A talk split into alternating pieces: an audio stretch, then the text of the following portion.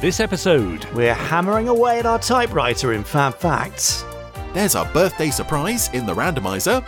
and we continue our interview with Justin and Lindsay Lee for part three. It might have been more like 40 minutes, but just sort of in that same position, sweat dripping into my eyes. By you know, by a couple days or weeks into it, it's like all of us got more used to being like, "Hey, I'm gonna put the puppet down for a sec." And I've got a new puppy. That's all coming up in Pod 171. You've what? Of the Jerry Anderson podcast. She's so cute.